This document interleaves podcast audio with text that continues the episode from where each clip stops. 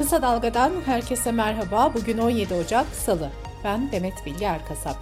Gündemin öne çıkan gelişmelerinden derleyerek hazırladığımız Kısa Dalga bültene başlıyoruz. AKP'nin meclis başkanlığına sunduğu başörtüsü düzenlemesine ilişkin anayasa değişikliği teklifi Perşembe günü Anayasa Komisyonu'nda ele alınacak.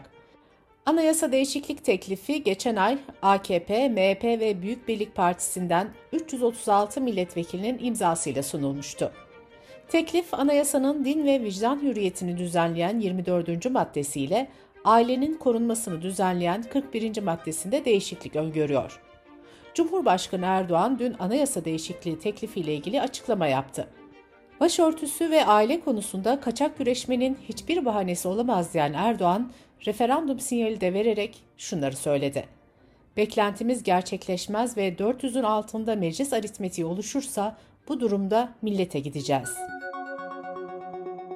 HDP Hukuk Komisyonu Anayasa Mahkemesi'ne başvurarak kapatma davası ile ilgili sürecin ve kararın seçimler sonrasına bırakılmasını istedi.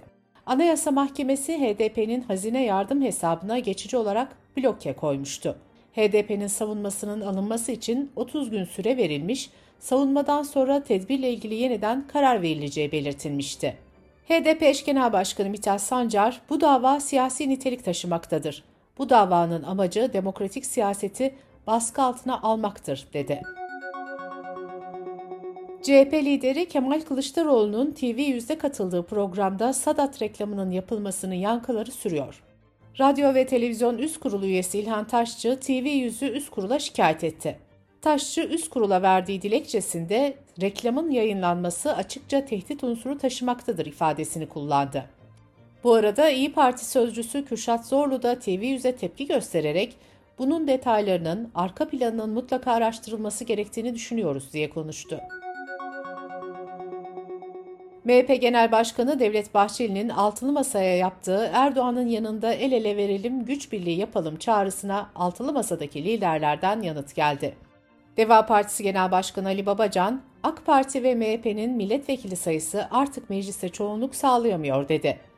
Gelecek Partisi lideri Ahmet Davutoğlu ise Bahçeli'nin desteği yetmiyor, Perinçek'in desteği yetmiyor, Beşli Çete'nin karanlık yapıların desteği yetmiyor, bizden destek istiyorlar, hadi başka kapıya diye konuştu. Deva Partisi lideri Ali Babacan, altılı masanın dağılacağı yönündeki iddialara yanıt verdi. Babacan, bu masayı bozan olmak hiçbir siyasi partinin kaldırabileceği bir yük değildir dedi. Sayın Erdoğan korku siyaseti üzerinden yürüyor diyen Babacan, AK Parti seçimleri kaybetmiş durumda. O yüzden MHP'ye muhtaç.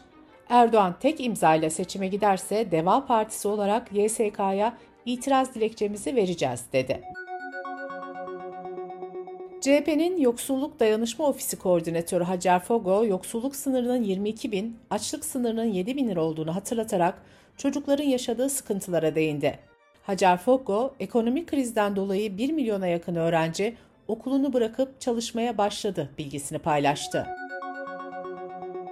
Devletin alkol politikalarını izleme platformu 2022 yılının kaçak içki verilerini açıklayarak devletin vergi politikasını eleştirdi. Rapora göre geçen yıl 38 kişi kayıt dışı içki nedeniyle hayatını kaybetti. 76 kişi hastanelik oldu. Bir yılda 747 operasyon yapıldı. 1 milyon 837 bin litre alkol ele geçirildi. Türkiye içkiden alınan vergide Avrupa'da 3. sırada. Kişi başına düşen içki miktarında ise Avrupa'da 47. sırada bulunuyor. Platformun açıklamasında hükümete şu çağrı yapıldı. Bu tabloyu ciddi alın. Yasal bir tüketim ürününün kriminal bir faaliyete kaymasına izin vermeyin. Kısa Dalga Bülten'de sırada ekonomi haberleri var. Borsadaki hızlı yükselişler ve sert düşüşler yatırımcıları tedirgin ederken ekonomi yönetimi de gelişmeleri mercek altına almıştı. Eylül ayında bankacılık sektöründe yaşanan sert düşüşler üzerine başlatılan soruşturmada 11 kişi tutuklanmıştı. Ancak borsada bu yılın ilk iki haftasında da dalgalanmalar yaşandı. Kulislerde borsa içinde piyasayı etkilemeye çalışan grupların alttan alta süren kavgası gündeme getirildi. Halk TV.com.tr yazarı Barış Soy'dan borsa bıçak sırtındayken garip bir soruşturma hikayesi başlıklı yazısında MIT'in Cumhurbaşkanı Erdoğan'a sunmak üzere borsa hakkında bir rapor hazırladığını belirtti. Yapılan çalışmada manipülatör grupların AKP'li bazı isimlerle ilişkisinin tespit edildiği öne sürüldü. Türkiye İstatistik Kurumu verilerine göre tarım ürünleri üretici fiyatları %4.82 oranında arttı. Tarım ürünleri üretici enflasyonu ise yıllık %151 oldu. Orta gelirler için konut kampanyası dün başladı. Kampanyaya göre İstanbul'da 5 milyon liraya, Ankara, İzmir, Bursa, Antalya, Mersin ve Muğla'da 3 milyon liraya ve diğer kentlerde 2 milyon liraya kadar finansman sağlanabilecek. Programdan yararlanmak isteyen hanedeki eşlerin üstünde konut bulunmaması gerekiyor. Alınan konut 5 yıl boyunca satılamayacak, yeni evde 1 yıl ikamet şartı getirilecek. 18 yaş üstü olan ve bankalar tarafından kredi alması uygun görülen her vatandaş kampanyadan yararlanabilecek. Hazine ve Maliye Bakanlığı 2022 yılının Aralık ve Ocak-Aralık dönemi bütçe uygulama sonuçlarını açıkladı. Bakanlıktan yapılan açıklamaya göre 2022'de toplam bütçe gideri 2 trilyon 941 milyar lira, bütçe geliri 2 trilyon 802 milyar lira olarak gerçekleşti. Bu verilere göre bütçe açığı yılın tamamında 139.1 milyar lira oldu. Türkiye Çelik Üreticileri Derneği Genel Sekreteri Veysel Yayan, özellikle enerji zamları ve ithalat politikasının sektörü çok zor durumda bıraktığını söyledi. Veysel Yayan, sözün bittiği yerdeyiz. Bıçak kemiğe dayanmadı, artık bıçak kemiği kesiyor dedi. Uluslararası İnsani Yardım Kuruluşu Oxfam, en zenginlerin hayatta kalması başlıklı raporunu açıkladı. Rapora göre dünyanın en zengin yüzde biri 2020'den bu yana ortaya çıkan 42 trilyon dolarlık yeni global servetin yaklaşık üçte ikisini alıyor. En zenginlerin aldığı bu pay dünya nüfusunun en alttaki %99'unun aldığı miktarın neredeyse iki katı oldu. Raporda süper zenginleri ve büyük şirketleri vergilendirmek günümüzün üst üste binen krizlerinden çıkış kapısıdır denildi. Dış politika ve dünyadan gelişmelerle bültenimize devam ediyoruz. Ukrayna'nın Dnipro kentindeki bir bina cumartesi akşamı patlama sonucu çökmüştü. Ukrayna Devlet Başkanı Zelenski 30 sivilin yaşamını yitirdiğini açıklamıştı. Ölü sayısı en az 35 olurken Kremlin'den yalanlama geldi.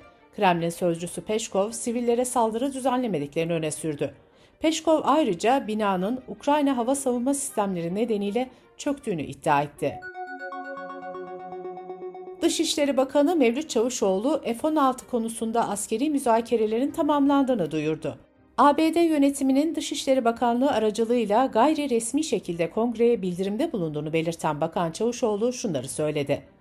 Buradan itiraz gelmezse süreç tamamlanıyor, resmi bildirim oluyor. Yönetimle her düzeyde anlaşmalar sağlanmış durumda. İran'da 16 Eylül 2022'de gözaltındayken hayatını kaybeden Mahsa Amini'nin ölümünün protesto edildiği gösterilerde şu ana kadar en az 522 kişi hayatını kaybetti. Bu rapor ABD merkezli insan hakları aktivistleri haber ajansı tarafından yayımlandı. Ajans, gösterilerde ölenlerin 70'inin 18 yaşın altında olduğunu bildirdi. Hayatını kaybeden 522 kişi arasında 68'de polis ve güvenlik görevlisi bulunuyor. Afganistan'da Taliban'ın iktidarı ele geçirmesi öncesinde görev yapan kadın milletvekillerinden Mürsel Nebizade Kabil'deki evinde vurularak öldürüldü. 32 yaşında öldürülen eski milletvekili Taliban'ın iktidara gelmesinden sonra ülkeyi terk etmeyen az sayıda kadın siyasetçi arasında bulunuyordu. İsrail'de göreve başlayan sağcı hükümetin yargı alanında yapmayı planladığı değişikliklere karşı 80 bin kişi Tel Aviv'de sokaklara çıktı. BBC Türkçe'nin haberine göre Başbakan Netanyahu'nun desteklediği yasa tasarısı, yüksek mahkeme kararlarının parlamento tarafından salt çoğunlukla geri çevrilmesine olanak sağlıyor. Böylece hükümetlerin yüksek mahkeme tarafından iptal edilme endişesi taşımadan yasa çıkarabilmesi hedefleniyor. Bu yasayla yargının bağımsızlığının azalması, mahkemelere güvenin gerilemesi, azınlık haklarının erimesi ve yolsuzluğun artmasından endişe ediliyor.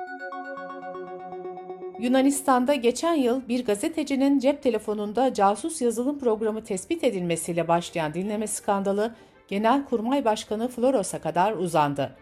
Kayıtlarda Genelkurmay Başkanı'nın bir evi satın alırken tutarın yarısını kayıt dışı ödediği bilgisi yer aldı.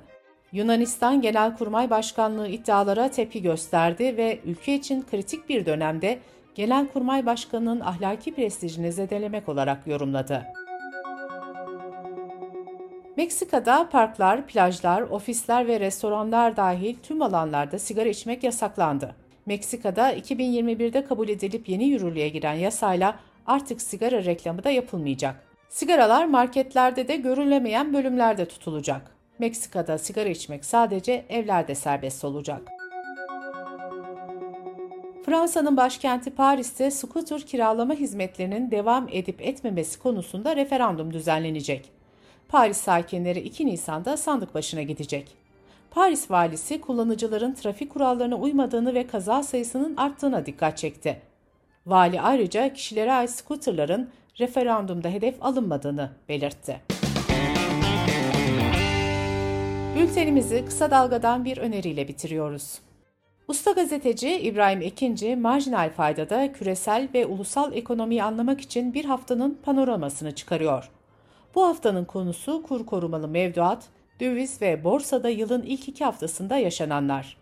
Marjinal faydayı kısa dalga.net adresimizden ve podcast platformlarından dinleyebilirsiniz.